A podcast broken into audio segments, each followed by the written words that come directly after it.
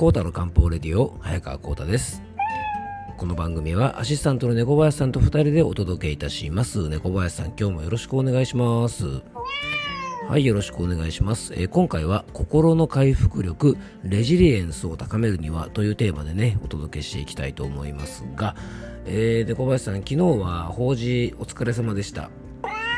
いや、にゃーじゃなくてさ、猫林さんね、まあ、二日酔いだったんでしょ、昨日は。いやいや、誰にも言わないからさ、猫林さんね。誰にも言わないから正直なこと言ってごらん。何飲みすぎたの、猫林さん。あー、ジャパンね。日本酒ね。なあ、猫林さん。日本酒は気をつけろってね、言ったじゃないですか。ジャパンの飲みすぎはね、ちょっと悪酔いすることもあるから気をつけてねって言ったじゃないですか、猫林さんね。うん、何結構いいお酒とかもらったりしたんですか？お竹原のね、うん、あの、地元広島の竹原の日本酒、竹鶴ですか、猫林さん。ああ、それは飲みすぎちゃうね。誘ってくれなきゃダメじゃん、猫林さん。今度ゆっくりね、日本酒でも飲みましょうね。はい。えー、皆さんもですね、ジャパンの飲みすぎには気をつけましょうね。美味しいんですけどね、日本酒ね。はい。えー、どうでもいい話を置いといてですね、まずはちょっとご案内だけさせてください。えー、本日ですね、えー、9月の6日火曜日ですね、えー、13時40分から、えーと、ラジオ番組に出演いたします。えー、月1のね、レギュラーで健康に関することをお話しさせていただいている FM 候補のラジオ番組、月中に出演いたします。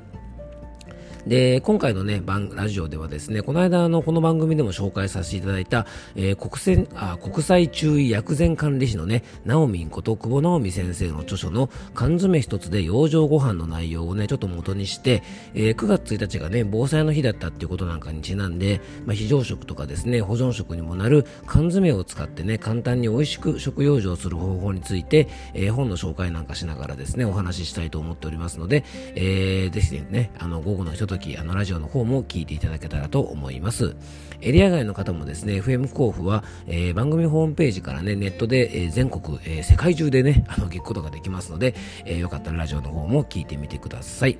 えー、それでは、コータの漢方レディオ、今日もよろしくお願いいたします。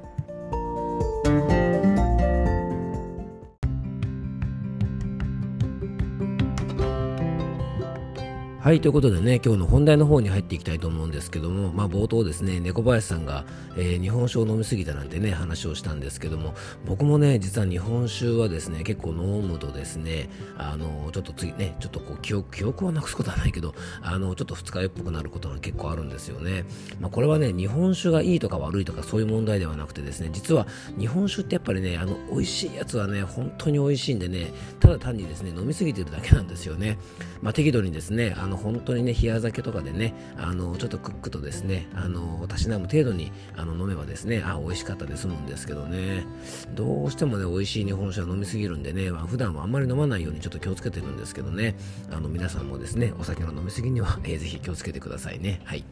えー、じゃあ本題の方に入っていきましょう。最近ね、割とよく耳にする言葉に、レジリエンスという言葉がありますが、まあ、皆さんね、どんな意味かご存知でしょうか。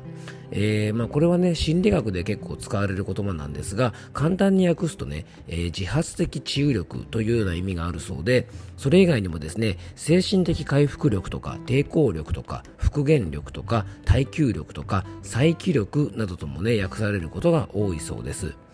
で表現の仕方は異なりますが、まあ、精神的なストレス負荷に対する回復力とか元の状態に戻る力戻ろうとして抵抗する力、まあ、そんな風にね思っていただけると、まあ、イメージがしやすいんじゃないかなと思いますこのね、レジリエンスという言葉なんですが、もともとはですね、ストレスとともに、えー、物理学の用語だったそうなんですね。で心理学の用語というイメージが強いね例えばこのストレスなんですがね実はレジリエンス同様これもね物理学から来てる言葉なんですよねでね、あのまあ、僕らにとってねレジリエンス以上に身近なストレスという言葉はこれね物理学的には外力による歪みというねあのものを意味しています。まあね、外力による歪みなんて言われてもですね、何のこっちゃって感じなんですが、まあ、簡単に表現するとですね、空気が入った、まあ、ゴムボールみたいなもんですね、それをですね、手で握ってるような状態で、えー、握るとね、ボールがへこみますよね、ゴムボールがね。これがですね、人間の手の力という外力によって、ボールが歪んでる状態、要は手でボールをギュッて握っているような状態を、まあ、ストレスと考えます。でそれに対してレジリエンスというのはこのね外力による歪みを跳ね返す力というふうな意味でね使われ始めたそうです。まあ、これもねゴムボールに例えると空気が入っているゴムボールは手で握ってもですね元のねあの大きさに戻ろうと外に向けて跳ね返す力がありますよね、まあ、これはですねレジリエンスというそうです。で僕らの心の状態をゴムボールに例えるととっても分かりやすいと思うんですね。で僕らは強いストレスで、えー、押されてもね押されてですねボールがへこんでもちゃんと元に戻る力がもともとありますよね。ちゃんと空気が入っているボールであればギュッて握ってへこませてもですね手を離せば元に戻ります。で生きているとですね、まあ、本当にいろいろねあの辛いことがたくさんあります。えー、まあ、親などの、ね、家族とか友人とか大切な人とねこう永遠の別れをしなきゃいけないなんてこともですね当然あります。まあ、あとね、まあ、騙されたり裏切られたり、まあ、ひどい仕打ちを受けることだってね世の中には結構ありますし、まあ、自尊心を傷つけられることだってねあの結構あると思うんです。でもね、そのたんびに僕らは、あの、ボールはね、元に戻ってきましたし、まだね、戻ってる途中の方もたくさんいらっしゃるかもしれませんが、僕らにはね、このもともとレジリエンスと言われている戻る力があるのでね、大丈夫です。でこのレジリエンスがしっかりと構築されている人はですね回復力がついていてストレスに対するですね抵抗性も強く逆にねレジリエンスがあんまり構築されていない方はですね回復力が低下していて、まあ、ストレスに対する抵抗性も弱まってしまうと考えます要するにねえー、ゴムボールの張りがしっかりしていればレジリエンスが高い状態と言えてゴムボールが空気が抜けた状態だとレジリエンスが低い状態と言えると思います。じゃあどうすればね心の回復力ともいえるレジリエンスが構築されるのか、まあ、参考にですねアメリカの心理学会が提唱しているレジリエンスを築く10の方法をですねちょっとここで紹介したいと思います。まずはね親戚や友人らと良好な関係を維持する。で危険やストレスに満ちた出来事でもそれを、えー、耐え難い問題として見ないようにする。で変えられない状況を受容する。現実的な目標を立てそれに向かって進む。不利な状況であっても決断し行動する。損失を出した戦いの後には自己発見の機会を探す。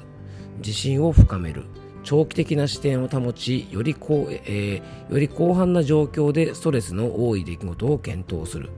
えー、希望的な見通しを維持し良いことを期待し希望を、えー、視覚化する。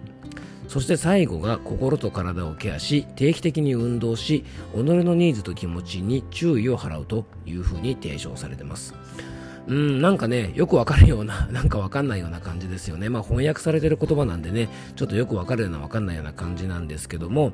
あのー、最後のですね、心と体のケア、定期的な運動以外はですね、まあ考え方とか心の持ち方っていうことなんですよね。まあこのような思考でいるためには、あの、いつもね、僕がお伝えしている通り、最後の項目、要はね、なんか前向きに考えるとかですね、なんか要は考え方ですよね。ずっとずらずらね、なんか10の項目言いますけども、そういう心の持ち方でいるためにもですね、えー、やっぱりね、最後の項目である心と体のケアをしっかりしてですね、体力がある状態にしておくこと、まあ、少なくともね、体が元気な状態にしておくことっていうのが、実はね、このね、レジリエンスを、えー、維持していくためにも非常に大事じゃないかなと思うんですよね。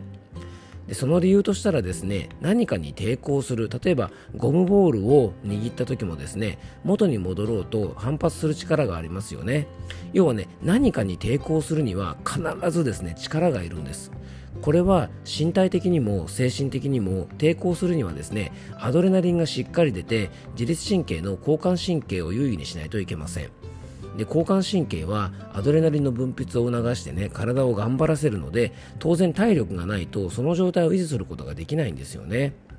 なのでアメリカ心理学会のレジリエンスを基軸10の方法ですが最後の心と体をケアし定期的に運動しというところが、まあ、ここしかねないと言ったら過言ではちょっと言い過ぎかもしれませんけどもここが一番大切だと思うんですよね。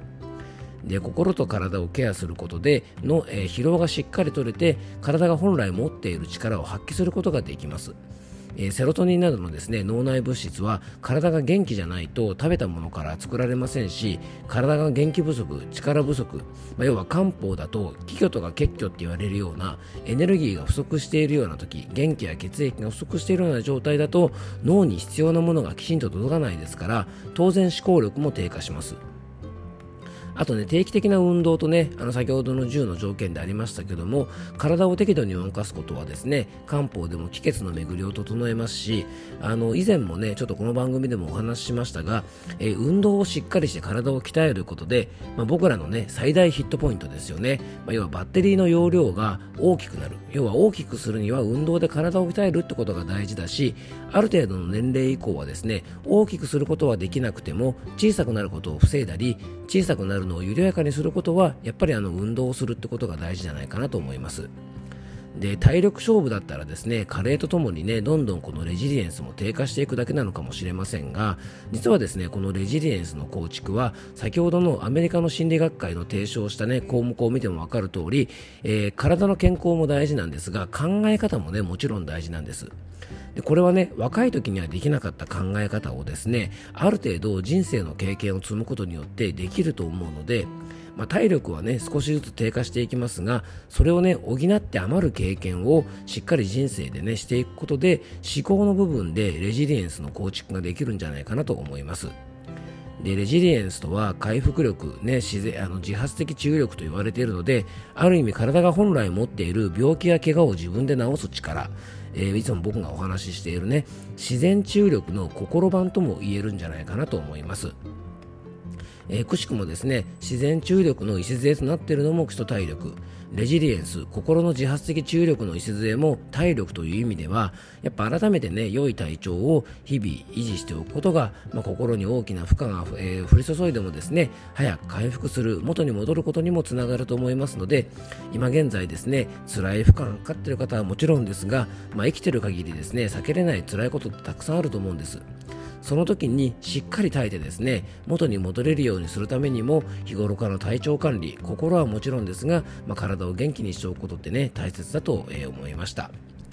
あの最近僕がねよく好きで聞いているポッドキャストの番組で、えー、コラムニストのねジェーン・スーさんとアナウンサーのですね堀井美香さんの番組のオーバーザさんではですねレジリエンスは負けへんでという意味だっていうようなことをですね番組の中でおっしゃっていて僕もすごくなんか共感できたんですよね。でここで言うところのですね負けへんでというのはですね、まあ、好戦的にね他人と競って勝つとかっていうものではなくて、まあ、人生本当にいろいろ辛いことがありますのでその度にですね勝つのではなく負けないね何か辛いことがあってもそこから元に戻る負けへんでだと思うんですよね。あの繰り返しになりますが元に戻る力レジリエンスこれがしっかり働くことができるように何があってもですね一度へこんでも僕らが人生を幸せに楽しく生きるために誰かに勝つためでなくて負けへんでということでね元のボールの形に戻れるように日々の養生をできるだけねあの行ってですね、え、体が元気な状態を維持していただけたらと思います。えー、今回はですね最近よく耳にするレジリエンスという言葉について、えー、ちょっと僕なりにねいろ考えてみてお話をさせていただきました。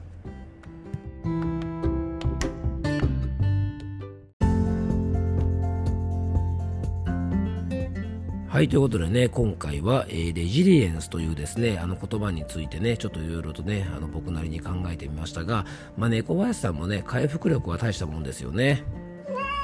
うんまあ、二日酔いからですね、えー、と一夜明けてですね今日はすっきりしてますもんね。ということでね、えー、今日はですね、えー、心の回復力、レジリエンスについてね、ちょっと僕なりの考えをお話しさせていただきました。えー、最後に僕からご案内です、えこの番組ではあなたからのメッセージや番組テーマのリクエストなどをお待ちしております。えメッセージやリクエストは番組詳細の専用フォームの方からか、え僕のね、Twitter や Instagram の DM などからお気軽にご連絡ください。えー、今日も聞いていただきありがとうございます。どうぞ素敵な一日をお過ごしください。漢方専科サーター薬房の早川浩太でした。では、また明日。